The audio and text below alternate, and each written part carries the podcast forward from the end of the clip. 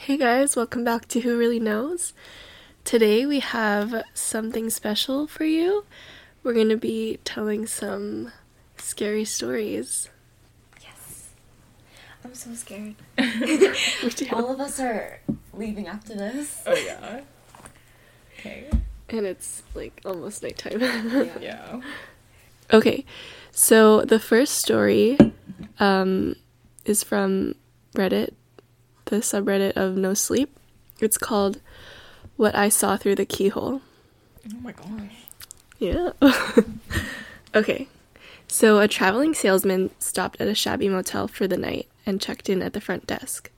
The lady gave him his key and told him that on his way to his room, there was a door with no number that was locked.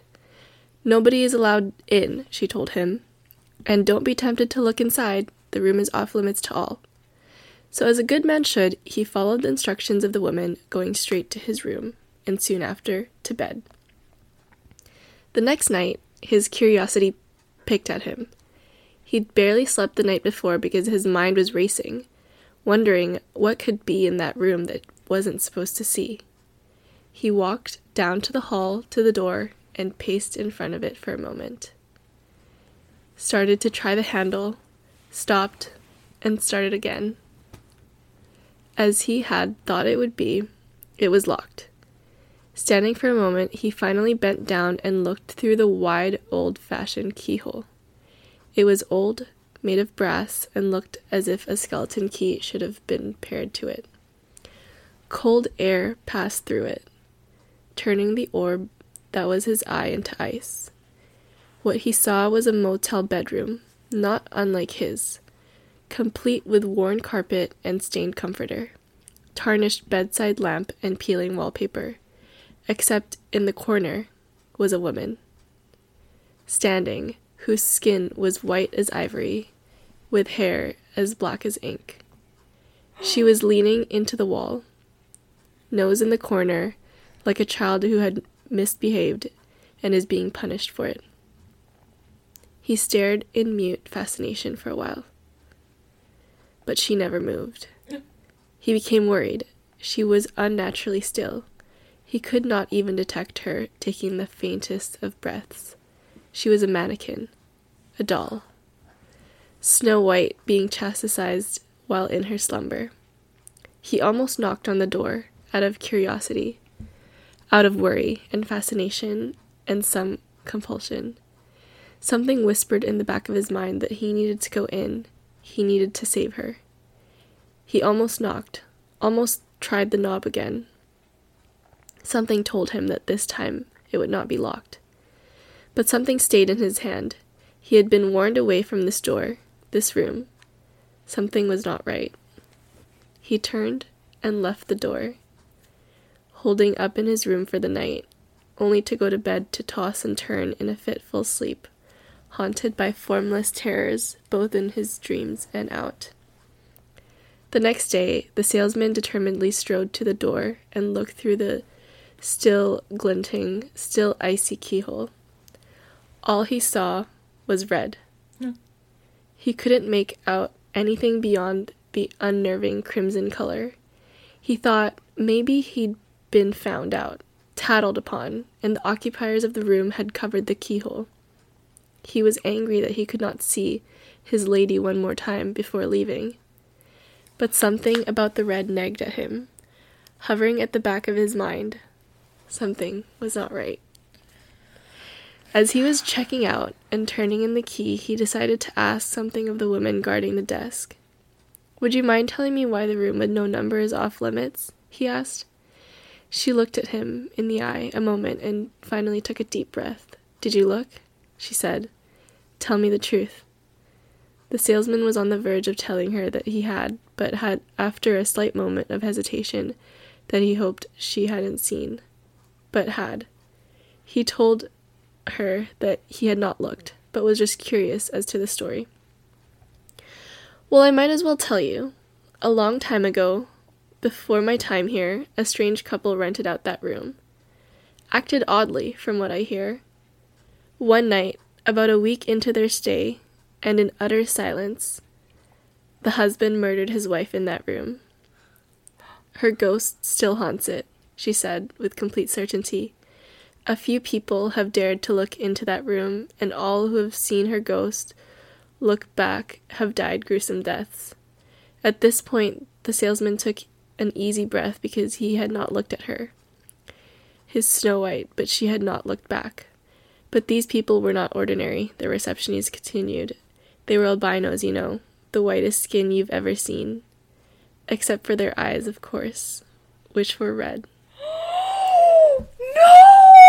Oh my god! Did you get it? Like he was staring at the eyes. Yeah. Wait, is this a true story? Ew.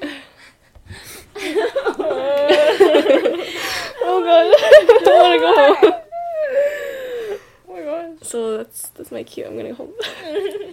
What the hell? Oh my gosh. Ew. That was like a a scary story that I heard when I was like ten, and I started crying. I was literally shaking and crying, and I was like, I need to go home. Couldn't sleep for like a week. Oh what? Okay. So our next story. Okay. This is called The Smiling Man. Oh my gosh. Oh no. I'm so scared. oh, I'm so scared. There better not be any like pictures. About five years ago, I lived downtown in a major city in the US. I've always been a night person, so I'd often find myself bored after my roommate, who was decidedly not a night person, went to sleep. To pass the time, I used to go for long walks and spend the time thinking. I spent four years like that, walking alone at night, and never once had a reason to feel afraid. I always used to joke with my roommate that even the drug dealers in the city were polite. But all of that changed in just a few minutes of one evening. it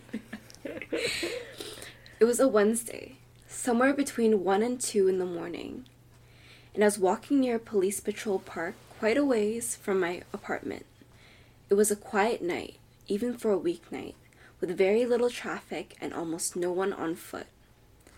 The park, as it was most nights, was completely empty.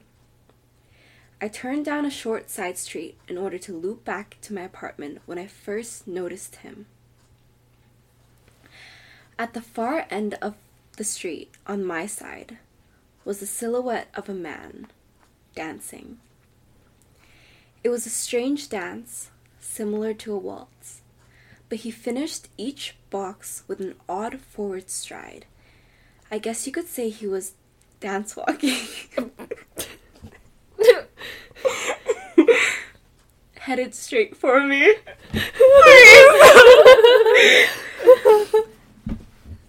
Deciding he was probably drunk, I stepped as close as I could to the road to give him the majority of the sidewalk to pass me by. The closer he got, the more I realized how gracefully he was moving. He was very tall and lanky and wearing an old suit. He danced closer still until I could make out his face. His eyes were wide open and wild, head tilted back slightly, looking off at the sky. His mouth was formed in a painful, painfully wide cartoon of a smile. Between the eyes and the smile, I decided to cross the street before he danced any closer. I took my eyes off him to cross the empty street. As I reached the other side, I glanced back and then stopped dead in my tracks. He had stopped dancing and was standing with one foot in the street, perfectly parallel to me. He was facing me, but still looked skywards, smile still wide on his lips. I was completely and utterly unnerved by this. I started walking again, but kept my eyes on the man. He didn't move. Once I had put about half a block between us, I turned away from him for a moment to watch the sidewalk in front of me. The street and sidewalk ahead of me were completely empty. Still unnerved, I looked back to where he had been standing to find him gone. For the briefest of moments, I felt relieved until I noticed him. He had crossed the street and was now slightly crouched down. I couldn't tell for sure due to the distance and the shadow, but I was certain he was facing me. I looked away from him for no more than 10 seconds, so it was clear that he had moved fast. I was so shocked that I stood there for some time staring at him, and then he started moving towards me again. He took giant, exaggerated, tiptoed steps as if he were a cartoon character sneaking up on someone, except he was moving very, very quickly. I'd like to say at this point I ran away or pulled out my pepper spray or my cell phone or anything at all, but I didn't. I just stood there, completely frozen, as the smiling ra- man crept towards me. And then he stopped again, about a car length away from me, still smiling his smile, still looking to the sky. When I finally found my voice, I blurted out the first thing that came to mind. What I meant to ask was, What the fuck do you want? in an angry, commanding tone, but what came out was a whimper. Regardless of whether or not humans can smell fear, they can certainly hear it. I heard it in my own voice, and that only made me more afraid. But he didn't react to it at all, he just stood there, smiling. And then, after what felt like forever, he turned around very slowly and started dance walking away. Just like that. Not wanting to turn my back to him again, I just watched him go until he was far enough to almost be out of sight. And then I realized something. He wasn't moving away anymore nor was he dancing. I watched in horror as the distant shape of him grew larger and larger. No. He was coming back my way, and this time he was running. I ran too. I ran until I was off the side road and back onto a better lit road with sparse traffic. Looking behind me then, he was nowhere to be found. The rest of the way home, I kept glancing over my shoulder always expecting to see his stupid smile, but he was never there. I lived in the city for six months after that night and never went out for another walk. There's something about his face that almost haunted me. He didn't look drunk, he didn't look high. He looked completely and utterly insane. And that's a very, very scary thing to see. Ew. Ew. Ew. I home, you know. I, I, I was like, I was reading. I was literally like picturing his face. I, I was thinking about that guy from like, um, what's that white clown? It. No, um, the one that we watched at like Shia's house, but then we thought it was like really mm. gross. Oh, Poltergeist. No, like before we watched like the Black Phone. What did we watch? Smile. No, was it not Poltergeist? The clown. It's like the the Terrifier? Oh, yeah. I, I was thinking oh. about that guy. Oh. my god, I can't. Mm. Okay, hopefully this one's good. Third time's the charm. okay, so this one's called "Mommy Sleeps in the Basement." Um, okay, I put my hand up next to my ear from the back of the room, signaling that she should, she would need to raise her voice. She took a deep breath. I could see anxiety turning her cheeks beet red as strands of blonde hair began to fall out of the same nappy ponytail she wore every day. There's something about her so familiar, but I just couldn't put my finger on it. With her face glued to the paper, too afraid to make eye contact, she quickly sputtered out, Hi, my name is Paisley Jackson, and this is my poem called My Family. Paisley was a shy little girl. In fact, she was one of the quietest students I'd ever had in my 10 years of teaching, which I guess being the youngest of 11 will do that to anyone. Surprisingly, she was very smart. Unlike the rest of her siblings who were dumber dumber who were dumber than a box of rocks. Lord, the Jackson kids were such a headache, except for Paisley, of course. I just wish I could have given her more opportunities to improve her future. Don't get me wrong, I tried to help Paisley, I really did. I gave her clothes, food, and even had funds lined up for her. But living dirt poor in a shack out in the middle of the desert was a bad hand to be dealt with in life. Besides, no matter what I did, it wouldn't have made a difference. Everyone knows about the cycle of poverty is almost impossible to break. I crossed my legs, pen in hand, preparing for yet another bland story about a family I'd never get to meet. If you ever worked with un- underprivileged kids, you know that guardian involvement is, is quite rare. When it came to interest in their daughter's education, Paisley's parents were no exception. I have two mommies. One named Betty who can make good spaghetti. I call her mom. She's the one that's married to my dad, Tom. One named Claire with pretty yellow hair. I call her mommy. Dad calls her his project, his hobby. Being smack dab in the middle of Utah, I've seen hundreds of poly- polygamous families, so this didn't strike me odd. Besides, even though polygamy is illegal, I try to keep my nose in my own business. Mom takes care of us all. She can do that because she's so tall. Mommy wears a pretty silver bracelet. She wears it because she's so famous. Wouldn't be the first time I saw kids coming up with stories about celebrity parents to add excitement to their ordinary lives. I just didn't expect expect it to come from Paisley. Mommy has me and Tommy. He's one of my older brothers. Mom is a lot older. She has all the others. I cringed. That meant one of the Paisleys' mothers had been had given birth to nine children. I couldn't imagine going through that many pregnancies. Dad says me and Tommy are a gift from God. He'll never hit us with a rod. His pride and joy is Tommy, but he says the only person he truly loves is Mommy. I looked up from my grade book with the line about a rod catching my attention. However, this wasn't my first time my students have accidentally reported abuse. Truth is, CPS picks and chooses who they want to help.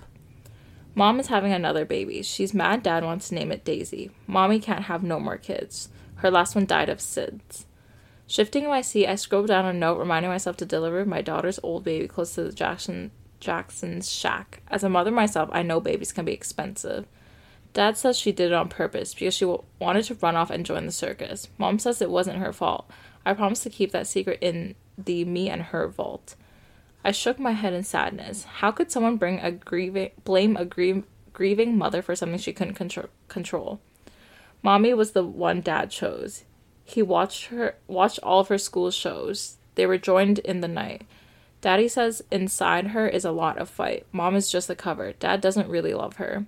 I threw my hand up, a gesture meaning stop. I taught my students, but Paisley didn't look up. She continued to read, oblivious to my disappointed frown. Obviously, one of her siblings put her up to this as a joke. Mommy says she needs to get out. She wants to show me what life is all about. Dad gets mad. It's his biggest pet peeve. Mommy is sad. She just wants to leave. Mommy sings to me her favorite song. Mom says dad head is wi- dad's head is wired wrong. Shaking my head aside, another child with so much potential and such a kind heart was stuck in the middle of a lover's quarrel that didn't even involve her. Last birthday, I wanted to take mommy to see my favorite basketball team. She made me a cake with frosted buttercream. I got to see the Knicks, but dad said he made a mistake he couldn't fix. Nothing is the same anymore. I don't know why for sure. Now, dad cries at night alone. He asks God, What have I done? To mom, he no longer tends. She hopes the baby will make amends. Paisley rose her head with a smile, looking for my approval. Although I was appalled at the inappropriateness of her poem, I didn't want to break her spirits. She was clearly very proud of it, and scolding her for something that wasn't her wrongdoing was just going to send that little girl back into her shell that I've been trying to break for months. So instead, I clapped, making the rest of the class, who were too young to understand the gravity of the situation, applaud too. Mrs. June, I bought a picture of mommy for extra credit. It's got one more part of the po- poem. Can I show the class? I nodded my head, thinking there couldn't possibly any, be any details worse than what she had already presented. Paisley reached into the front pocket of her old, worn out hand me down dress, pulling out an old, aging photo. She flipped the flaking photo around, at displaying it as if it was her most prized possession. My blood ran cold. I finally figured out why Paisley looked so familiar to me. In what seemed to be a school photograph, smiling ear to ear exactly like Paisley, was a young woman by the name of Claire Daisy. She was a high school student, popular for her ability to gain the lead in every school play that went missing without a trace 12 years prior. She was last seen leaving theater practice late one night, but then she just vanished. No sign of a struggle, no witnesses, no evidence, no body, nothing. Her case was covered on every news station in Utah for a while because of how peculiar it was, until people lost interest. Paisley happily continued. I was so in shock I couldn't stop her as she read off the back of the picture. There is one thing I don't understand, and maybe you'll have the answer at hand. If Dad's love for Mommy will never sway, why did he treat her that way? Mom lays her head on a nice soft bed, but Mommy sleeps in the basement under a big slab of cement. Wait, so there was two moms? No, mommy is um like got those the girl that was kidnapped, And he kept her in the basement. and like Paisley, like she had children with the mo- like the kidnapped girl Like Paisley is The dad? the daughter of the mom. of the kidnapped girl. yeah. Oh. And now, and then I guess he killed her because he lays, or she sleeps under a slab of cement. No, I feel like he's just holding her captive Oh, in the This is a true basement. story. yeah. What? This is a true story. Yeah. Brother. Is there like a what happened? Was the police called? I don't know. Didn't say. That's so mad. I like like true stuff. That scares me more. That reminds me of that like um the movie about like the dad who kept his daughter in the basement. Have you heard The that girl in the basement. Yeah. And that was a true story too, right? Mhm. They had like so many kids. Oh. it's that. Oh my gosh. Okay, here's another one. It's called I found a tape of a woman being killed. Oh my god. Oh my gosh. I was at my grandmother's house helping my grandmother move furniture around. She became my mother figure after the death of my mother when I was a young child, and I had been staying with her ever since my car accident. My grandmother helped nurse me back into health, so I made an effort to alleviate her of any of all physical tasks. I felt it was the least I could do. It was in the attic when I accidentally knocked over a box. The box was filled with VHS tapes with the farthest dating back to 1990. That was what was written on them. Wait. All that was written on them was the year. There was a TV in the attic as well because we used the attic as more like a functioning room than a storage space. So I decided to play the oldest tape. I expected to see happy memories, home videos, scenery, anything other than this. The video starts with whoever is holding the camera, filming a woman sitting alone at a small table at a coffee shop. She's reading. The camera was zoomed in on her, hair glowing in the light. Fixed. The tape then skips to a new setting. In what looks like downtown Chicago somewhere. I can see the back of the same woman from before, walking down the street, oblivious to the person trailing and filming behind her. The sky is now a dark gray. I can see lights from passing cars glinting off her shiny boots. The camera is clambering and rubbing up against the jacket of the cameraman. He or she is not far from her, but is far enough away to show that he or she is not with her, clearly stalking her. The scene lasted maybe five minutes of the monotonous, monotonous walking until it shifted to the woman now bound and stowed in the trunk of a car. She was taped up, unable to speak. All I could hear was the sound of heavy rainfall accompanied by her screaming and crying. Her muffled panic broke my heart in two. My spine became frozen. I couldn't open my eyes any wider. Any moment the film could shift to something so much more grotesque, so morbid, so life changing, and I could do nothing but watch in horror. I saw a black glove covered hand sprout from behind her. The camera slammed the trunk door closed, trapping her inside. It's now clearly night. The next scene skip- skips to the woman, now beaten and bloody, while tied to a chair. The location looks to be a warehouse somewhere, the only light coming from a single fluorescent bulb above the woman, illuminating pools of crimson red blood at her feet. The camera is steadily held, so much that it seems to be propped up by a stand. I can hear the poor woman moaning in pain underneath the tape covering her mouth. I can also hear something shifting around on the concrete, like someone adjusting their stance. It seemed manic. I could hear clambering of metal, like tools being packed or unpacked from a bag. My stomach now fully turned. The stalker then walks into the frame, showing only his back. His head was completely covered in a balaclava. He carried a blade in his right hand. My heart completely halted. The stalker held her drooping head up, tilted her face upwards, and began to slice her throat from her left ear all the way to the right. She squirmed and gar- gargled in her desperate and useless attempt to survive. I had never seen so much blood in the, in my life. The killer then takes off his masks and stares into the camera, flashing a toothy grin. Then the film abruptly stops. I was held in place by my now shot nerves. My blood slowed into stillness, completely discoloring my body into an almost corpse like white. My grandmother was watching me. She shakingly tried to console me from across the room, struggling to form words, though the river of tears streaming down my face. She said she didn't want me to ever be reminded of who I was before my accident. Wait, what? That was him. That was him. Oh my god. Oh hell no. I thought it was gonna be like, oh, that was your grandpa. when I first read it, I was like, oh, the grandma did it. and the grandma's gonna kill him. what? That's crazy. Crystal, you go. This one has no title. I've been lying down for hours now. It's 5:35 a.m. and there's not much I can do. You know what the worst part about my situation is? I'm in the same room with my parents. They keep looking at me and I can't help but look back and try not to cry or scream. Their eyes are focused on me and their mouths are wide open. There's the strong scent of blood and I'm paralyzed with fear. Here's the thing. The second that I make any hint that I'm not asleep, I'm completely fucked. I will die and there's nobody around to save me. I've been trying to think of a way out, but the only idea I have is to rush for my bedroom door. Run outside the front door and scream for help, hoping any neighbors hear me. It's risky, but if I stay here, I'll surely die. He's waiting for me to wake up and see his masterpiece. You're probably wondering what's going on. I do get ahead of myself sometimes.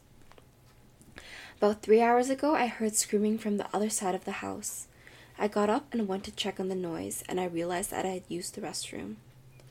Instead of doing the smart thing and investigating, I used the bathroom first. I could have gotten myself killed right then for my stupid actions, but I actually did my business and took a peek outside of the bathroom. There was blood on the carpet. I got very worried and ran back to my room and hid under my sheets like the pussy I was. I tried to convince myself to go back to sleep and that it was just some really vivid dream or something. I heard my bedroom door open. Like the terrified child I was, I peeked from under my blankets to see what was going on. I could see something dragging my dead parents into the room. Whatever it was, it wasn't human. I can tell you that. It was hairless, with no eyes and no clothing. It walked like a caveman with its back slouched as it dragged my parents. But this thing was much smarter than any caveman. It was aware of what it was doing. It propped my dad up on the edge of my bed and made him face me. Then it sat my mother down in the chair and positioned her towards me as well. After that, it started rubbing its hands on the walls, staining them with blood, and then drew a circle with a pentagram in it. To finish it off, it scribbled a message on the wall that I couldn't read in the darkness. It then positions itself under my bed, waiting to strike. The scariest thing is now my eyes have adjusted to the darkness since then, and I can read the message on the wall. I don't want to look at it, but it's terrifying to think about. But I feel the need to see before I'm killed. Oh my god. I peek at the creature's masterpiece. I know you're awake. Wait, it's under the bed. Ew. Oh my gosh. I don't like that. I don't like it. Okay. I have one. This one's called I Should Have Read the Reviews.